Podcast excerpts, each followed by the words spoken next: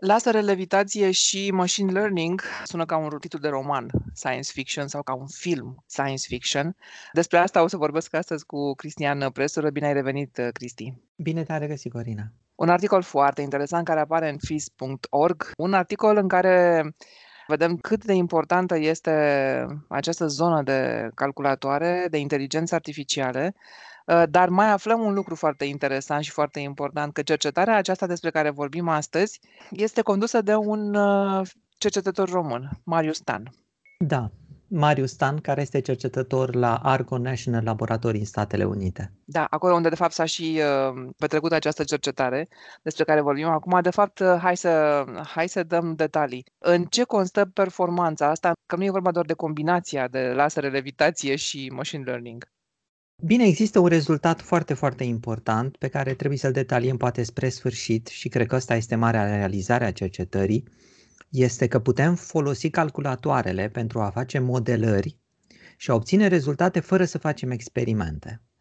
Uh, pare puțin filozofic, însă este extrem, extrem de puternic, pentru că calculatoarele au devenit din ce în ce mai uh, utilizabile în cercetare, se utilizează din ce în ce mai mult și cu ajutorul lor se pot face predicții. Și adeseori în cercetare nu trebuie să te folosești de experimente, ci adeseori te folosești de calculatoare pentru a face predicții. Despre asta vorbim acum, însă într-un caz foarte, foarte particular, al materialelor ceramice încăzite la temperaturi foarte mari. Pentru că ce se întâmplă? Noi știm, de exemplu, dacă luăm fier și vrem să-l topim, ei, atunci trebuie să-l încălzim până pe la 1000, 1000 și ceva de grade Celsius, să se poată topi. Ori, uh, dacă vrem să-l topim, avem nevoie de un recipient în care să-l păstrăm topit. Ori recipientul respectiv trebuie să reziste la temperaturi și mai mari. Și de aceea ajungem la materiale ceramice. Materiale ceramice sunt foarte bune, sunt foarte rezistente la temperaturi foarte mari de multe mii de grade Celsius. Și cercetătorii încearcă să obțină diferite materiale ceramice pentru ca apoi aceste materiale ceramice să poată fi folosite în construcții, fiind rezistente la temperaturi așa de înalte. Și vorbim aici, de exemplu, de construcții în, uh, în centralele nucleare, acolo unde, în cazul unei explozii nucleare, lucrurile se pot topi foarte repede și atunci avem nevoie de materiale ceramice să nu se topească.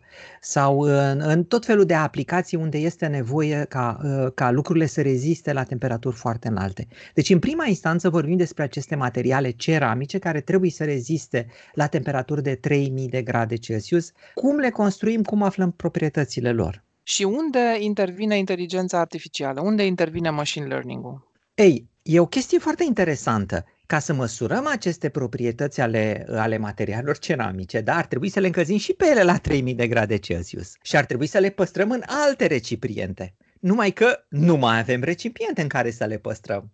Înțelege? Ca o da. și găina nu mai avem recipiente pentru că ele însele sunt materiale care rezistă pe pământ la cele mai înalte temperaturi. Și atunci e greu de făcut experimente. De fapt, multe astfel de experimente nu se pot face. Și atunci cum poți să proiectezi, de exemplu, un zid rezistent într-o centrală nucleară care să reziste la 3500 de grade Celsius în anumite situații când tu nu poți să faci experimentul respectiv pentru că nu ai cum să încălzești materialul ceramic la 3500 de grade Celsius, păstrezi într-un alt recipient și astfel să studiezi proprietățile. Și aici, aici intervine ingeniozitatea cercetătorilor. Și în cazul de față vorbim de Marius Stan și de echipa pe care el o coordonează, care aduce două lucruri împreună. Primul lucru este levitația. Adică spune el, știi ceva? Nu putem să păstrăm aceste materiale ceramice încălzite la temperaturi foarte mare într-un alt recipient, dar le putem levita, le putem face să leviteze. Pe de altă parte, spune el, nu trebuie să le încălzim peste tot la aceste temperaturi foarte mari. Putem să luăm o mică picătură, să o facem să leviteze iar apoi să o încălzim local cu ajutorul unor raze X foarte puternice. Deci un fascicul de raze X foarte puternice care local încălzește la 3000 de grade Celsius acea particulă. Iar apoi să o măsurăm și în timp ce o măsurăm să monitorizăm procesul acesta pe calculator. Deci să lăsăm calculatorul să învețe și uh, facem mai multe tipuri de experimente și de fiecare dată când facem un experiment, lăsăm calculatorul să învețe. Dar, Cristi, de ce e nevoie să lăsăm să le viteze aceste materiale? Pentru ca să nu intre în contact cu pereții vreunui recipient, pentru că atunci recipientul respectiv arde, pentru că niciun alt recipient nu poate să uh, atingă această temperatură de 3500 de grade Celsius și ar arde. Deci e obligatoriu cumva să-l facem să leviteze, dar trebuie să-l facem să leviteze și în același timp să-l măsurăm și în același timp să-i studiem proprietățile. Bun, va deveni asta, crezi că o tehnică uzuală pentru astfel de cercetări? Da, părerea mea este un mare, mare da. Cred că pe viitor trebuie să ne obișnuim cu astfel de abordare. Uh, cheia acestei abordări este următoarea.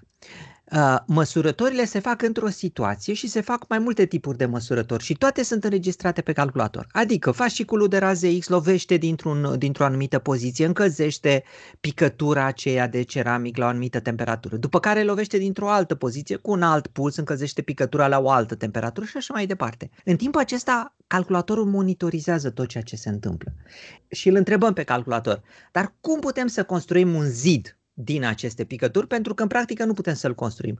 Cum am putea să-l construim? Întrebăm calculatorul. Și atunci calculatorul folosește aceste procese de inteligență artificială pentru a căuta în datele măsurate deja în alte condiții și pentru a face predicții experimentale în situația de care avem nevoie.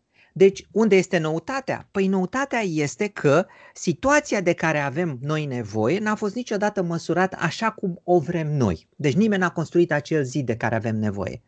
În schimb, calculatorul se bazează pe niște date măsurate într-o altă situație și este în stare să extrapoleze la situația de care avem nevoie. Și asta este noutatea și avantajul sau, ca să spun așa, marea realizare pe care o face Marius Stan împreună cu echipa lui este să arate că, într-adevăr, putem să facem așa ceva cu ajutorul inteligenței artificiale. Levitația aerodinamică se cheamă procesul ăsta, dacă am înțeles uh, bine, uh, și materialul cu care au lucrat uh, ei este dioxidul de hafniu, care se topește la 2870 de grade Celsius, spune articolul. Ales doar din această cauză care are acest punct foarte înalt de topire? Cred că levitația aerodinamică ales-o special ar fi putut eventual să aleagă și levitație magnetică, numai că propria, probabil proprietățile magnetice ale picăturii de ceramică nu erau cele obișnuite.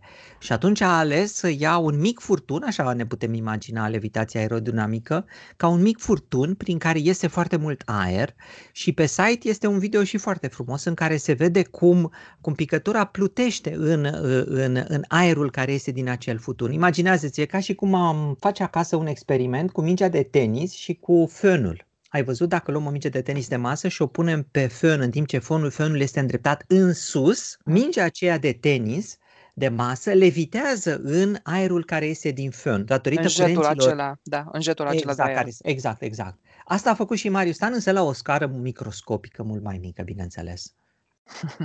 Îmi place că spune, asta nu înseamnă că oamenii nu sunt grozavi, că mintea omenească nu e grozavă. Cu toate astea, iată, inteligența artificială, machine learning-ul, se pare că ne vor, ne vor salva în viitor. Ne vor ajuta, ne vor ajuta, n-a zice așa că să, adică n-ar trebui să ne bazăm cumva pe inteligența artificială și pentru calculatoare, pentru a ne asigura supraviețuirea, pentru a merge mai departe. Din punctul ăsta de vedere, cred că ar fi o greșeală.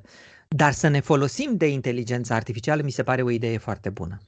Bun, și asta nu înseamnă în niciun caz că ne vor, ne vor, vă vor înlocui pe voi cercetătorii umani. Nu știu, Corina, dacă o să ne locuiască sau nu, dar eu cred că noi trebuie să fim întotdeauna în controlul uh, inteligenței artificiale. Deci uh, să, să ne păstrăm în acest control și atâta timp cât ne folosim de inteligența artificială în a face bine, așa cum trebuie să facem în general în societatea românească, este calea pe care, uh, pe care trebuie să continuăm. Dar, Cristi, recunoaște sincer, ți-ar plăcea să ai lângă tine o inteligență artificială, sub orice formă ți-ai imagina-o tu, care să-ți spună, uite, Cristi, părerea mea este că ar trebui să mergi pe drumul ăsta și să ajungi mai ușor decât uh, mergi singur? Da, dacă este vorba de un robot care îmi poate spune la un moment dat, uite, calea asta este mai scurtă, urmează calea asta și atunci uh, vei ajunge mai repede la rezultatul pe care tu ți-l dorești. Da, bineînțeles că m-aș bucura, că m-ar ajuta, dar pe de altă parte nu ar avea niciun fel de confort spiritual, pentru că atât timp cât ai pe cineva lângă tine și acel cineva nu are sentimente față de tine, dar nu știu în ce măsură îți dă un confort spiritual. Adică vrei să ai pe lângă tine pe cineva pe care îl iubești și care te iubește, cu care să te înțelegi, cineva care are sentimente, nu? Ăștia suntem noi oameni în esență. Așa este. O echipă extraordinară a realizat acest experiment absolut uh, special, o echipă condusă, cum spuneam, de un cercetător român, iată Marius Stan, pe care sunt convinsă că ascultătorii și-l amintesc că a fost invitat la emisiunile noastre și va mai, uh, și va mai fi. Îți mulțumesc foarte mult, Cristian Presură, și ne reauzim săptămâna viitoare cu alte subiecte. Mă bucur tare mult că avem ocazia să vorbim săptămânal despre astfel de lucruri atât de interesante. Și eu mă bucur. O săptămână plăcută ascultătorilor. Și ție la fel, mulțumesc.